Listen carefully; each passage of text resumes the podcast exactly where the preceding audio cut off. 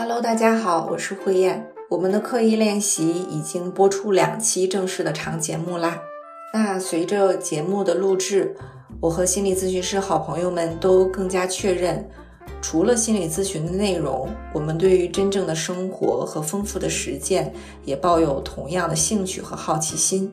所以后续的节目里，除了心理咨询，我们也会谈论更多更加丰富的内容和话题。也会邀请不同领域的好朋友来跟我们聊天。本期是我们最新的子栏目“自发生活”。在这里，我们会聊到一些自己的领悟和思考。它回应的可以是心理学问题，也可以是任何方面的困惑。所以，非常欢迎你向我们留言或者是投稿，我们会认真回应。本期题目是由心理咨询师于晶颖向朋友们提出的问题。Hello，大家好，我是咨询师于晶颖。那第一期的随机问答由我来提问。作为心理咨询师，你经常被你的来访者问到的一个问题是什么？你会怎么来回答这个问题呢？我们的工作经历和咨询的方向可能略有不同，但对于这个问题都有同样认真的思考。这个问题，张俊是这样回应的：作为一位新手咨询师，我也经常会被来访者问各种各样的问题。经常被问到的问题是：“老师，你说我该怎么办？”“老师，这件事情你有什么更好的建议吗？”我的回答会是：我听到你有些无助，很想有一个确切或确定的答案来结束这种纠结。嗯，你看，我们大概谈了三次，我对这件事情的认识应该远远没有你全面和深刻。如果贸然就给你一个答案的话，我会担心这反而给你带来不好的影响。所以。如果你可以给自己多一点时间的话，我愿意陪着你一起去看看这个问题或者这件事情对你意味着什么，是怎么产生的。你心中对这件事情有什么样子的期待？然后，也许我们一起看看你最后会找到什么样子的答案。我特别能理解不确定性带来的不适感。但是在心理咨询当中，如果一位心理咨询师仅仅通过两三次或三四次的谈话就给来访者一个确切答案的话，这也是需要来访者警惕的哦。Hello，大家好，我是耿斌。在咨询中，我最经常被问到的是，我有一个这样那样的问题或者痛苦，我要怎么消除它？对这个问题，我的工作思路是，先去了解这个所谓的问题，它是发生在什么时间、什么地点、什么情境下，它给来访者带来了怎样的困扰，来访者为什么如此想要去消除它？如果它被改变了，来访者会期待生活发生怎样的变化？在这个梳理的过程中，邀请来访者的加入，这个加入的动作很重要。因为来访者往往带着咨询师专家，我按照咨询师的方法就能消除痛苦这样的预设走进咨询。但我在这一点上非常认同后现代取向的观点，相信来访者才是自己生命的专家，也对自己的生活负有责任，因此不会把来访者视为一个等待被诊断和被分析的对象。恰恰相反，来访者才是构建自己生活的主人。当然，所谓的问题包含各种各样的可能性，很多时候其实是面对特定情境的正常反应，很多时候是基于某种环境发展起来的自我保护的方式，或者有时候是身体发出的某种信号，或者是基于主流价值观需要按照某种标准正确生活的压力，所以没有办法一概而论，需要根据具体情况进行不同的探索，但核心在于。也许当下我遇到了这个问题，但这不意味着我是有问题的。这个问题不与我本身的存在价值相关联。通过对所谓的问题更全面的理解，更好的接纳自己的状态，同时探索行动的可能性，这大概会是我工作的方向。其实，痛苦往往并不能够被消除，因为存在本身也伴随着痛苦。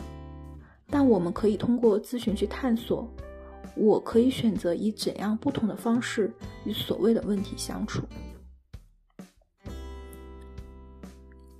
Hello，大家好，我是可心。我通常在咨询时会被来访者提问的问题是：老师，你觉得我正常吗？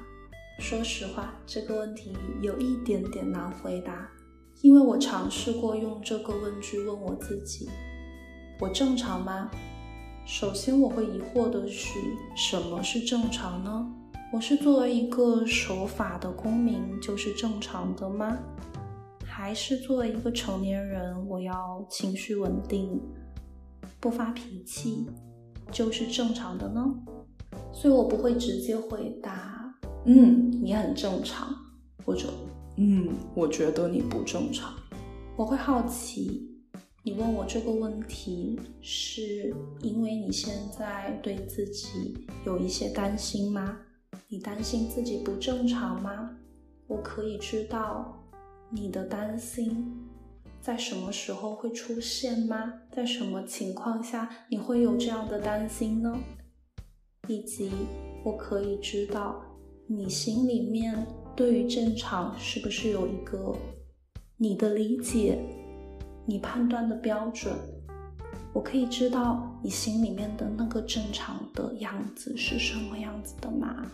那是你想要的样子吗？那是你的期待的自己未来的样子吗？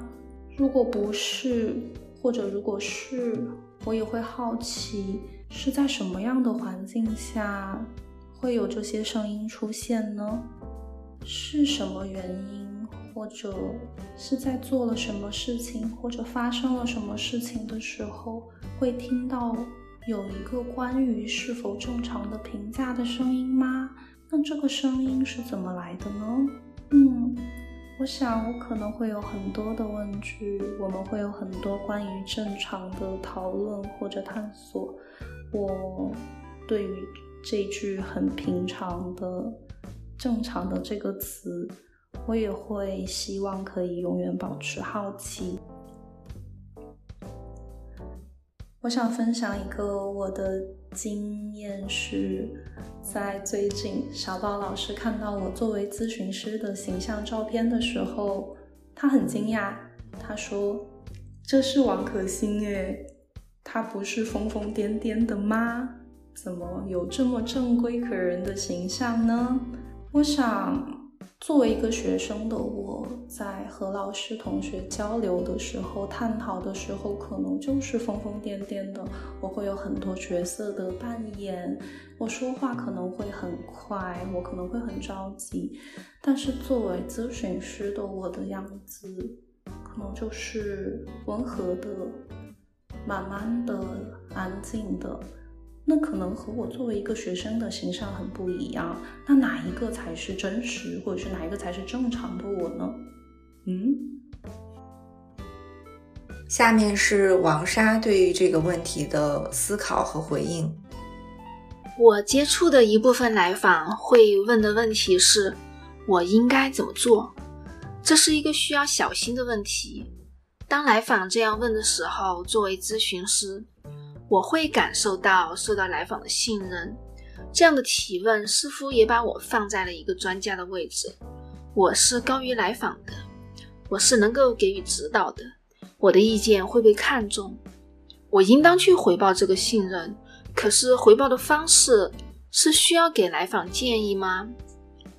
假设我们给的建议能够非常中肯，真的能解决来访的问题，那么解决了一个问题之后。接下来又出现问题该怎么办？我们继续去解决吗？我们一周就见来访一次，来访在这一周其他时间出现的问题，我们都能够去解决吗？在这个时候，我需要问自己的是：如果我给了建议，来访会得到什么，而又会失去什么？来访得到了一个答案，可就失去了自己进行探索和思考的空间。失去了可以由我们两人一起去探讨，然后逐渐培养出自己解决问题的能力，也就是来访的成长。从咨访双方的位置来看，对来访的指导让咨询师处于高于来访的位置，因此也失去了咨访双方的平等地位。来访是处理自己问题的专家，在来访将处理问题的权利让渡给我们时，其实让渡的是自主权，也放弃了自己的专家身份。我需要看到这点，所以在处理这样的问题时。我会去邀请来访做出自己的思考，并不是来访抛出一个问题就需要我们解答。比起解答问题，更重要的是来访能够逐渐有解答问题的自信和能力。Hello，大家好，我是嘉莲。谈到来访者在咨询中经常问到的问题，我也有我自己的一些感受和经验分享给大家。第一个，来访者可能会经常问：哎。有什么办法？我现在遇到的问题有什么办法？我好像不知道怎么办了。那我可能理解的是，其实来访者在他的生活当中，他遇到这个问题，其实有可能时间已经不短了。他一定有做过自己的一些尝试和自己的一些努力，只是有可能他并不觉得啊，这是一些方法，或者是说可能他认为那个最恰当、最合适的那个方法。他希望通过心理咨询去。找到有没有可能有更好的一个办法？这个时候可能我做的就是不着急着去跟他看看，真的这个问题可以怎么样去解决，而是可能会去跟他聊聊。我们把这个问题拿出来，再好好的去看一看，嗯，它到底是什么样子的？它怎么样给予影响着我们的生活，影响着我们各种各样的一个关系，包括怎么去影响着我们对自己的一个态度和认识。那第二个来访者可能经常会问到的一个问题哈，就是我遇到的，他可能会问，哎，老师我怎么了？嗯，因为很多时候我们都是因为遇到了一些困难，我们才会来到咨询里。那可能很想知道说我到底怎么了啊？我为什么会遇到这样的一些问题？那这个时候呢，我感受到的是来访者他很希望自己从现在的问题里面走出来，去过自己想要过的生活。那这个时候呢？可能我也不会急着去回答来访者他到底怎么了，因为我也不知道。就每个来访者其实他是自己的一个生活专家，他才知道自己经历了什么，发生了什么。那这个时候可能我要做的是，我会去跟他去探讨，也是一样的，会去跟他一起去理解我们的生活到底发生了什么，啊，这个问题是什么样子的一个状况，怎么样子的，好，跟他一起去看看。然后我们可能就能够去理解，我也许我们现在的遇到的这些问题背后，其实是有一些我们的呃需求，包括我们的一些期待，是可能是在当前的一个环境和条件下，我们没有办法去得到满足的，没有办法可能被看到、被理解的。也许当我们对这个部分有了更多的了解以后，我们反而我们对自己怎么了，我们就有了更多的一个理解。Hello，大家好，我叫李芳，在做一份全职工作的同时呢，也在业余时间做心理咨询。说实话啊，这两份工作我都喜欢，都很热爱，因为他们其实有很多共同之处。先说一下我自己的工作，我其实呢是主要跟 ADHD 和 ASD 孩子的家庭还有孩子工作。那做心理咨询呢，也因为我自己的工作的关系，所以更多的也是在接家庭的个案。那所以今天我就想用这两个视角来回答这个问题。这个问题是，作为一名咨询师，我常被来访问到的问题是什么？其实我现在脑子里冒出来的一个问题就是，家长会问我的，李老师，你可不可以先跟孩子聊一聊呀，单独聊聊？两种场景下，其实这个问题完全是不同的回应和做法的。如果它不是心理咨询的方式，是在我自己的工作中，我们会用感觉统合训练、注意力训练，然后包括可能学习障碍的一些训练，针对孩子去做特定的训练。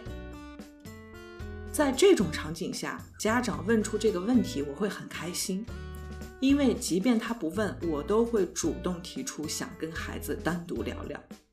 为什么呢？因为在这种训练的模式下，它有一个底层逻辑，就是孩子现在遇到挑战了，是因为他某种能力不足够好导致的，而通过训练是可以把这个不够好的能力补起来的，也就是所谓的木桶理论的那个短板，我可以把它再补高一点。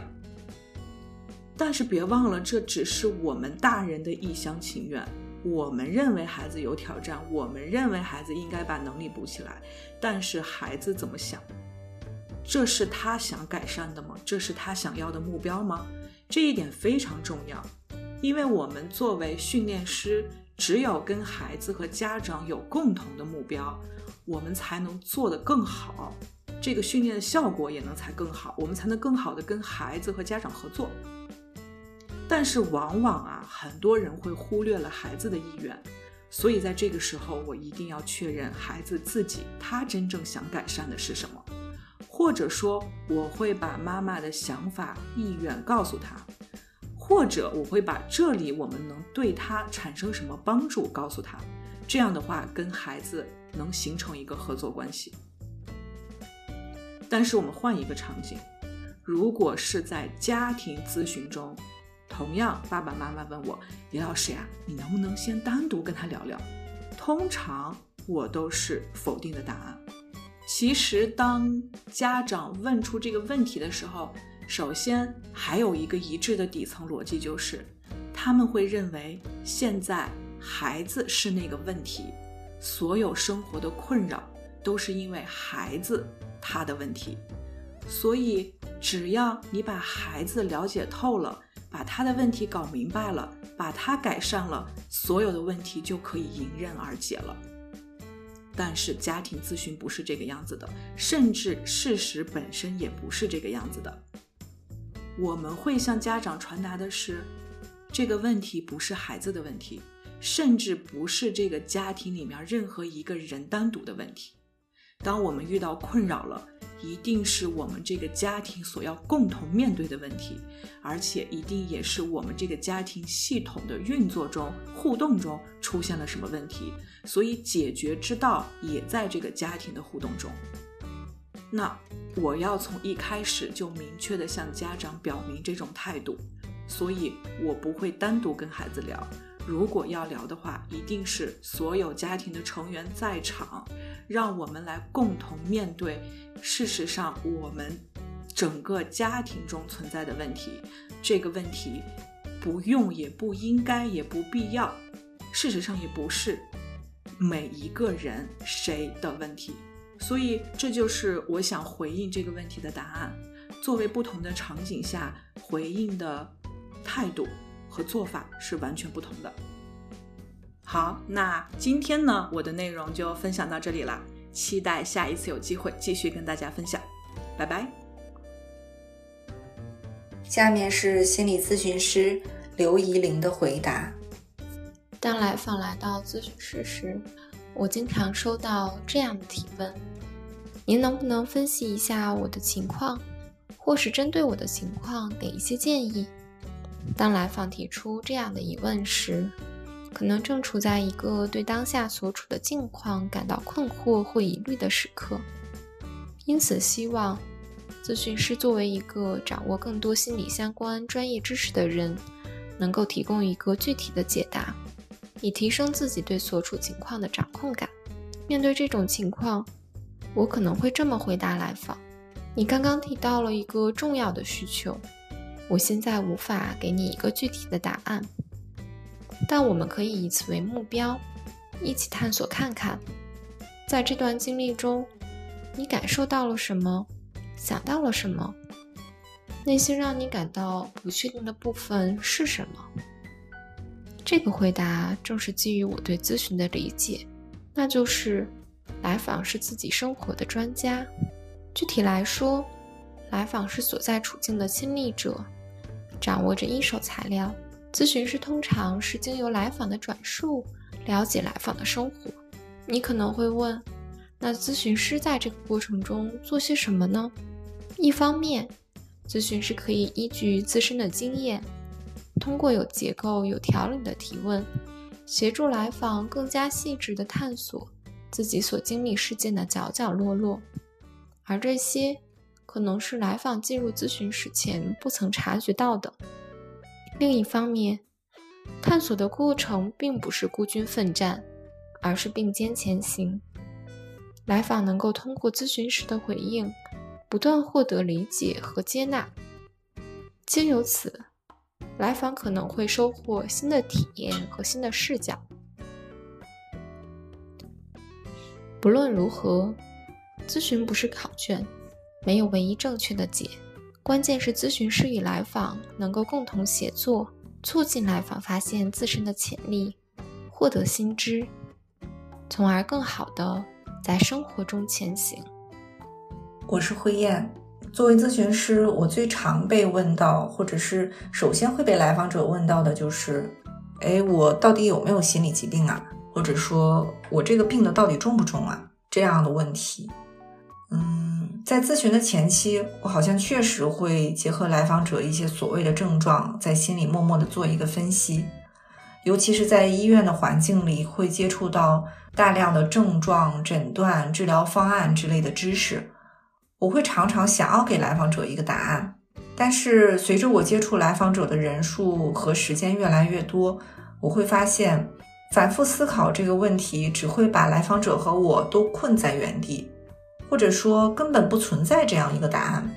首先，当我们说什么是心理疾病的时候，每个普通人可能都会觉得既熟悉又陌生。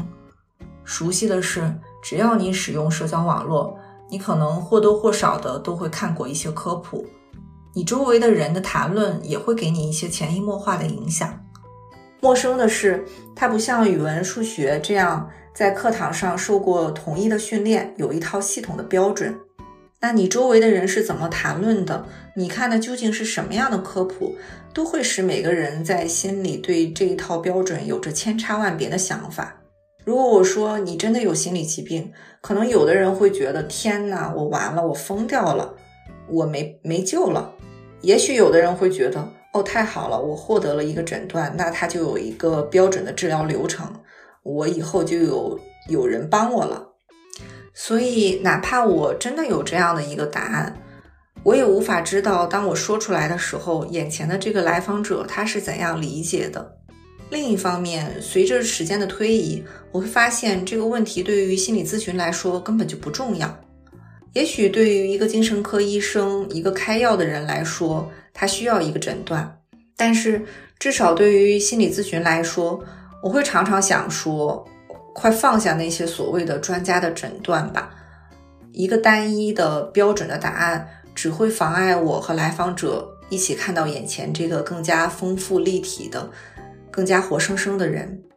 不要说不同的来访者，就是同一个人，他在面对不同的关系、不同的处境时所做出的选择都是完全不同的。人是流动的，关系是流动的。如果说非要回答这个问题的话，我会更关心眼前的这个人，哎，我是怎么理解心理疾病这个问题的？我是从哪里获得这些知识的？那我周围的人会怎么想这个问题呢？如果我真的有所谓的心理疾病，我会希望周围的人知道吗？谁知道了会帮助我？谁知道了又会给我带来不好的影响呢？我会担心些什么呢？又或者我会希望事情会往什么方向发展呢？也许对于这个问题来说，这些信息才是真正重要的。我是吕增颖，OK，那在这一期的最后，也由我来回答一下这个我自己提出的问题吧。在我的咨询经验当中，一个经常被我的来访者问到的问题，他们可能用不同的方式来问，甚至有时候不是提问的方式。但会表达一个疑问，大概是这样子的，类似于说，诶，心理咨询是不是一个蛮辛苦的工作？因为要听这么多的痛苦，要听这么多的情绪，会不会蛮辛苦的？或者会不会蛮耗竭的？那下面是我的答案喽。我想呢，首先。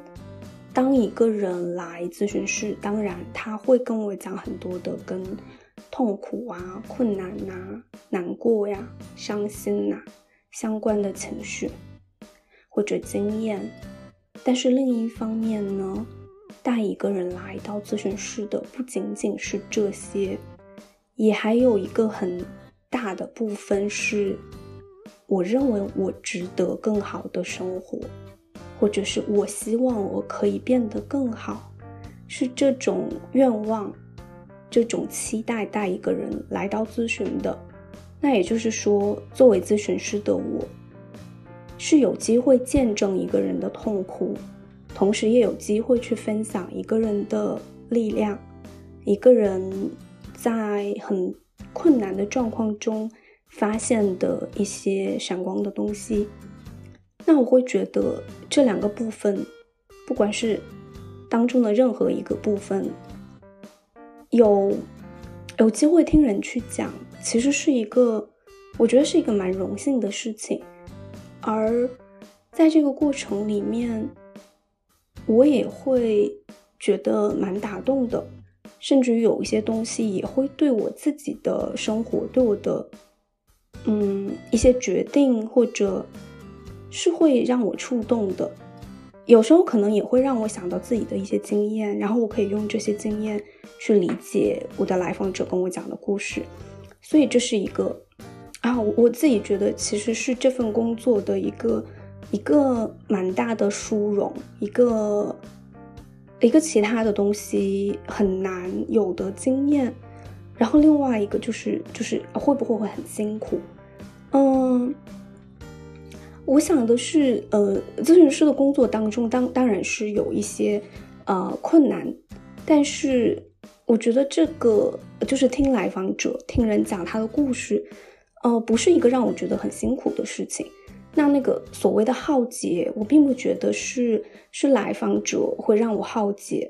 我我作为咨询师的体验到的浩劫，可能会是会是一些嗯一些更大的东西，比如说是什么东西让我的来访者，或者说我们作为一个人被困住。